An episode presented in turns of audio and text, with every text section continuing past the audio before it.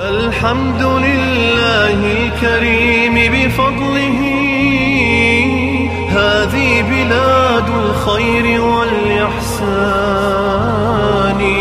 تحمي وتبني بالكتاب شبابها. فهو البناء الراسخ الأركان. لبناته من سنة نبوية. فالوقف والقرآن مجتمعان. ألف لام را. تلك آيات الكتاب الحكيم. ثلاثة معان للحكيم. الحكيم هو ذو الحكمة. أو الحكيم بمعنى الحاكم. أو الحكيم بمعنى المحكم ضد تسلل الباطل. فلا كذب فيه ولا تناقض ولا اختلاف. وبشر الذين آمنوا. تبشير المؤمنين سنة غفل عنها الكثير وما أكثر ما قال النبي صلى الله عليه وسلم لأصحابه كلمة أبشر. وبها أمرنا بشروا ولا تنفروا. قدم صدق عند ربهم. حقيقة القدم ما قدم العبد ويقدم عليه يوم القيامة. والمؤمنون قدموا العمل الصالح والإيمان بالنبي صلى الله عليه وسلم فيقدمون على الجنة التي هي جزاء ذلك. فهذه ثلاثة تفسيرات لقدم صدق. إن ربكم الله الذي خلق السماوات والأرض في ستة أيام. قال السعدي مع أنه قادر على خلقها في لحظة واحدة ولكن لما له في ذلك من الحكمة الإلهية ولأنه رفيق في أفعاله. يدبر الأمر.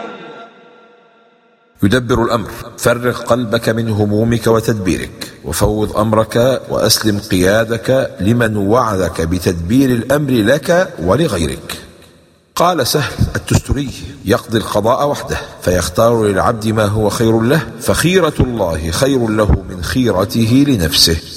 يدبر الأمر. تكررت في كتاب الله أربع مرات. لتنزع من قلبك أوهام أن أمرك بيد أحد غير الله. إليه مرجعكم جميعا. يا من طالت غيبته ارجع إليه طوعا قبل أن ترجع إليه بالموت قهرا. والذين كفروا لهم شراب من حميم وعذاب أليم. قال الضحاك يسقى من حميم يغلي من يوم خلق الله السماوات والأرض إلى يوم يسقونه ويصب على رؤوسهم. هو الذي جعل الشمس ضياء والقمر نورا. لما كانت الشمس أعظم حجما خصت بالضياء لأن له سطوعا ولمعانا وهو أعظم من النور. ومن ضخامة حجم الشمس أنها يمكن أن تحوي داخلها مليون وثلاثمائة ألف كرة أرضية. جعل الشمس ضياء والقمر نورا. لاحظ دقة التعبير القرآني. فالضوء أقوى من النور والضوء يأتي من إشعاع ذاتي فالشمس ذاتية الإضاءة. فإذا استقبل القمر ضوءها عكس النور. وقدره منازل لتعلموا عدد السنين والحساب. ما خلق الله ذلك إلا بالحق. كل المواعيد والمواقيت ومصالح العباد الحياتية والعبادية تنضبط بالشمس والقمر عبر آلاف السنين هل هذا مصادفة عابرة؟ كلا بل هو قدرة ظاهرة وآية باهرة إن في اختلاف الليل والنهار وما خلق الله في السماوات والأرض لآيات ما دلالة اختلاف الليل والنهار والجواب دليل على وجود الإله فحدوث الليل والنهار من أثر حركات الأجرام السماوية ولا بد لها من محرك. دليل على التوحيد فلو أن إله الليل كان غير إله النهار لاختلف واضطرب الكون فانتظام الكون دليل على وحدانية الله. دليل الرحمة فاعتدال الكون من أثر تعاقب الليل والنهار. إذ لو دام الليل لتجمد العالم من البرودة ودوام النهار يجعل الحرارة لا تطاق. ورضوا بالحياة الدنيا واطمأنوا بها. لا يأمرك بترك الدنيا لكن يأمرك بعدم الاطمئنان بها والركون إليها كي لا تقدمها على آخرتك أو تحصل شهواتها من أي طريق فتهلك. أولئك مأواهم النار مأواهم النار بما كانوا يكسبون. عذاب النار قسمان حسي ونفسي. فإن من أحب شيئا حبا شديدا ثم ضاع منه احترق قلبه وباطنه. فألم العذاب النفسي أشد بكثير من ألم العذاب الحسي. يهديهم ربهم بإيمانهم. ليست الهداية درجة واحدة ولا الإيمان بل درجات. وتتناسب هدايتك طرديا مع إيمانك. فكلما زاد الإيمان زادت الهداية. الإيمان باقة نور يهتدي بها المؤمنون في ظلمات الفتن ومتاهات الغربة حتى البلوغ إلى الهدف المنشود الجنة. قال ابن جريج يمثل له عمله في صورة حسنة وريح طيبة إذا قام من قبره يعارض صاحبه ويبشره بكل خير فيقول له من أنت؟ فيقول أنا عملك. فيجعل له نوره من بين يديه حتى يدخله الجنة فذلك قوله تعالى يهديهم ربهم بإيمانهم. دعواهم فيها سبحانك اللهم. وتحيتهم فيها سلام. وآخر دعواهم أن الحمد لله أن الحمد لله رب العالمين. الدعوة هنا هي الدعاء. ومعنى قولهم سبحانك اللهم نسبحك وننزهك عما لا يليق بك. فعبادة أهل الجنة التسبيح والحمد. ليس على سبيل التكليف. بل تلذذا وهو لهم بمنزلة النفس دون كلفة أو مشقة. ولو يعجل الله للناس الشر استعجالهم بالخير لقضي إليهم أجلهم لو أجاب دعاءك على نفسك أو عند غضبك على ولدك لعجل بإهلاكك. قال مجاهد نزلت في الرجل يدعو على نفسه أو ماله أو ولده إذا غضب. اللهم أهلك اللهم لا تبارك فيه والعنه أو نحو هذا. فلو استجيب ذلك منه كما يستجاب الخير لقضي إليهم أجلهم. فنذر الذين لا يرجون لقاءنا في طغيانهم يعمهون. غياب الإيمان بالآخرة هو مفتاح الطغيان. وإذا مس الإنسان الضر دعانا لجنبه. قال الألوسي وفي الآية ذم لمن يترك الدعاء في الرخاء ويهرع إليه في الشدة واللائق بحال العاقل التضرع إلى مولاه في السراء والضراء فإن ذلك أرجى للإجابة. ففي الحديث الشريف تعرف إلى الله في الرخاء يعرفك في الشدة. قال أبو الدرداء رضي الله عنه ادعو الله يوم سرائك يستجب لك يوم ضرائك. مر كأن لم يدعنا إلى ضر مسه. لا تحزن إن جحد الناس إحسانك فمنهم من جحد فضل الخالق فكيف لا يجحد فضل المخلوق؟ ولقد أهلكنا القرون من قبلكم لما ظلموا. الظلم ذنب عظيم عقوبته الإهلاك. كذلك نجزي القوم المجرمين. تذييل هدفه تهديد المجرمين المعاصرين بما جرى لأسلافهم من المجرمين السابقين.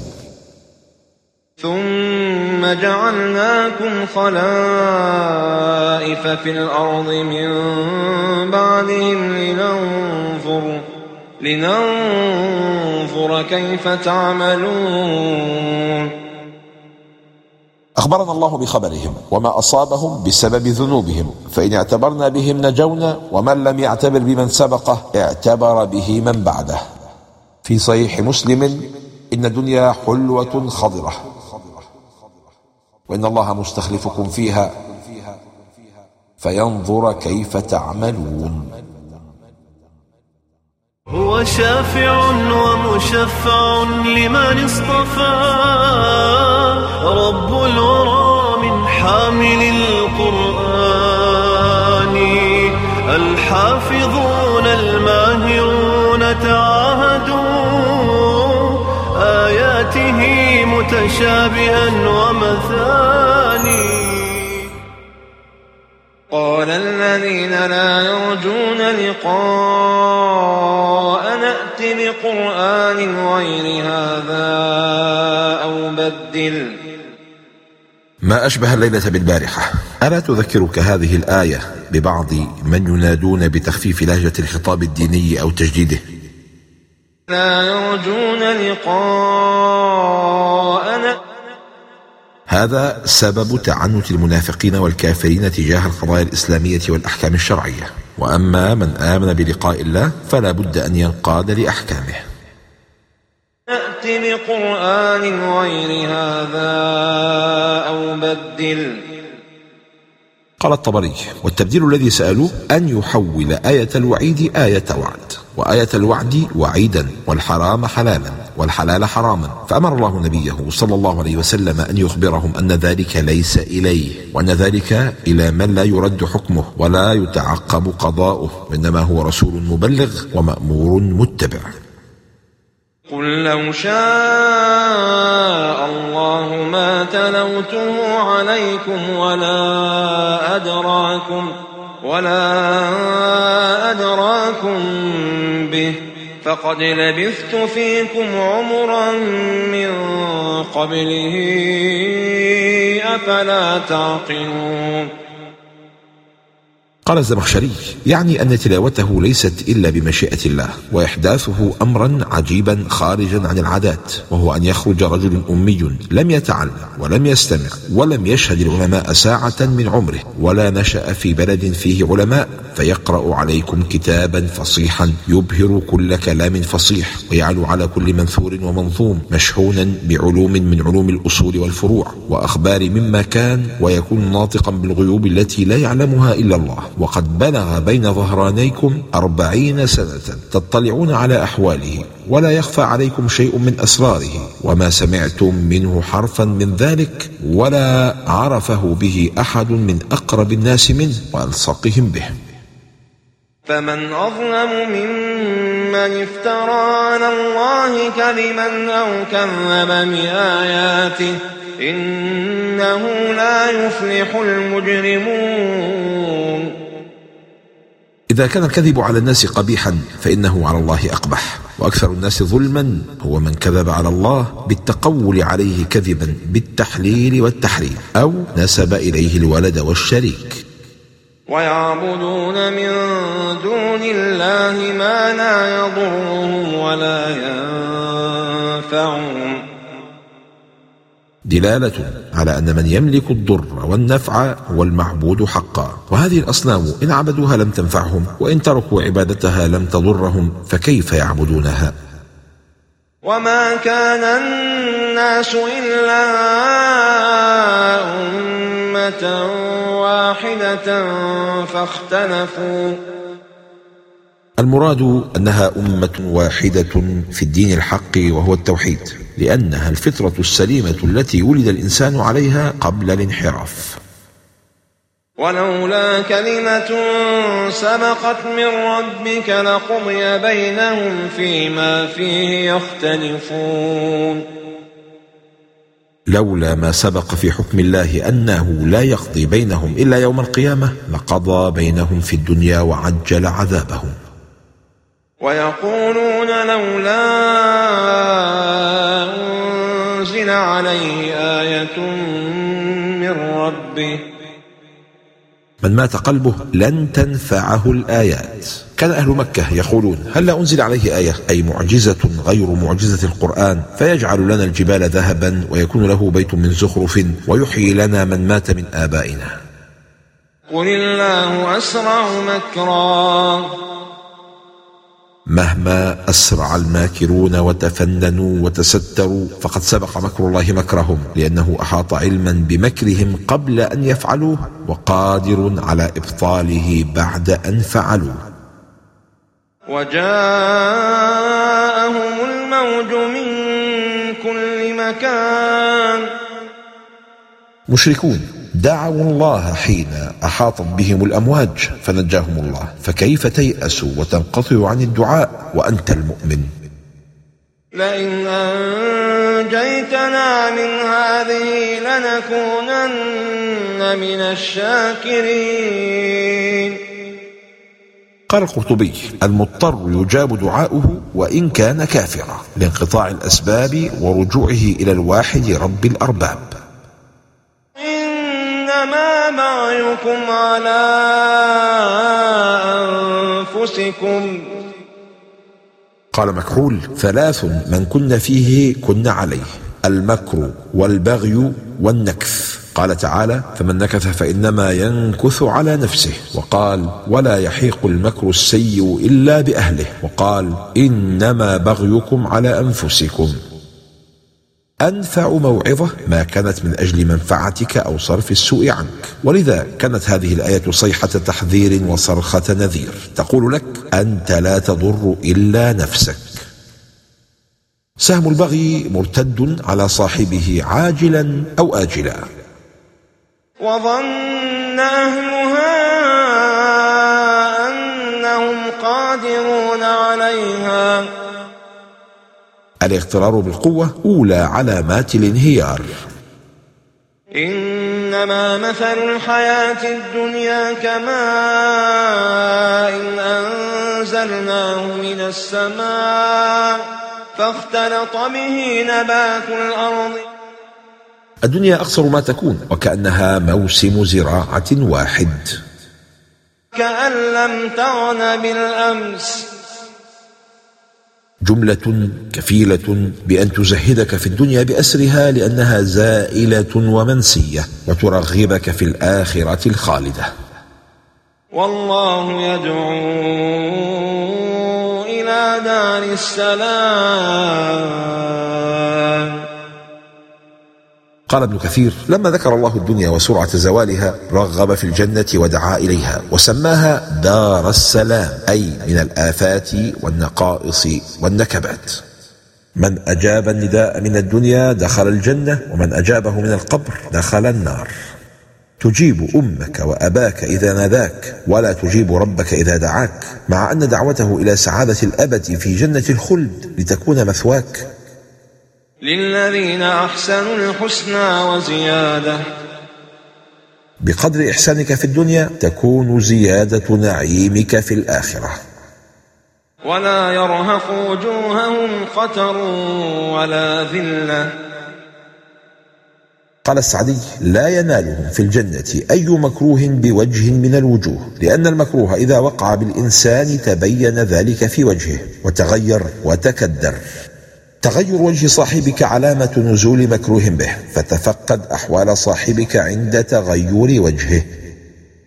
والذين كسبوا السيئات جزاء سيئة بمثلها. قال ابن عاشور وعبر في جانب المسيئين بفعل كسبوا السيئات دون فعل اساءوا كما عبر في جانب الذين أحسنوا للإشارة إلى أن إساءتهم من فعلهم وسعيهم فما ظلمهم الله ولكن أنفسهم يظلمون. يجازي الله على السيئة بمثلها وهذا يدل على أن تعامل الله مع المحسنين بالفضل ومع المسيئين بالعدل. أحسنوا كسبوا السيئات. تنبيه على أن المؤمن خلق على الفطرة وأصلها الإحسان وأن الكافر خلق على الفطرة فانتقل عنها وكسب السيئات فجعل الله هذا محسنا وذاك كاسبا للسيئات ليدل على أن المؤمن سلك طريق فطرته والكافر خالف فطرته. كأنما أوشيت وجوههم قطعا من الليل مظلما. تتلون وجوه الناس يوم القيامة بحسب أعمالهم. فظلمة الذنوب ستنعكس غدا على الوجوه. ثم نقول إن الذين أشركوا مكانكم. هذا احتجاز إلهي قصري. الزموا أماكنكم لا تبرحوها حتى تعرفوا ما يفعل بكم ويقضي الله في أمركم. فزيلنا بينهم. فرقنا بين العابدين والمعبودين وهو من الزوال أي ذهاب الشيء واختفاؤه. وقال زينا ولم يكن فرقنا لأن التفريق معه بقية أمر في الاجتماع. أما التزييل فهو زوال إلى الأبد وهو ما يزيد من وحشة المشركين حين يقاسون العذاب وحدهم. وقال شركاؤهم ما كنتم إيانا تعبدون. ينطق الله الأصنام فتقول ما أمرناكم بعبادتنا والشركاء هم الشياطين فيتبرؤون منهم خوفا أو كذبا واحتيالا للتخلص من العذاب. فكفى بالله شهيدا بيننا وبينكم. إن كنا عن عبادتكم لغافلين. إعلان صادر من كل من عبد من دون الله من الملائكة أو الرسل أو الأصنام لتتم فضيحة المشركين على رؤوس الأشهاد قبل أن يسلكوا طريقهم نحو النار. هنالك تبلو كل نفس ما أسلفت. تبلو أي تختبر وترى بعين اليقين ففي القيامة ستعاين كل ما سلف من أعمالك وكل ما قدمت من خير وشر وسيظهر مسجلا بين يديك لتحاسب عليه.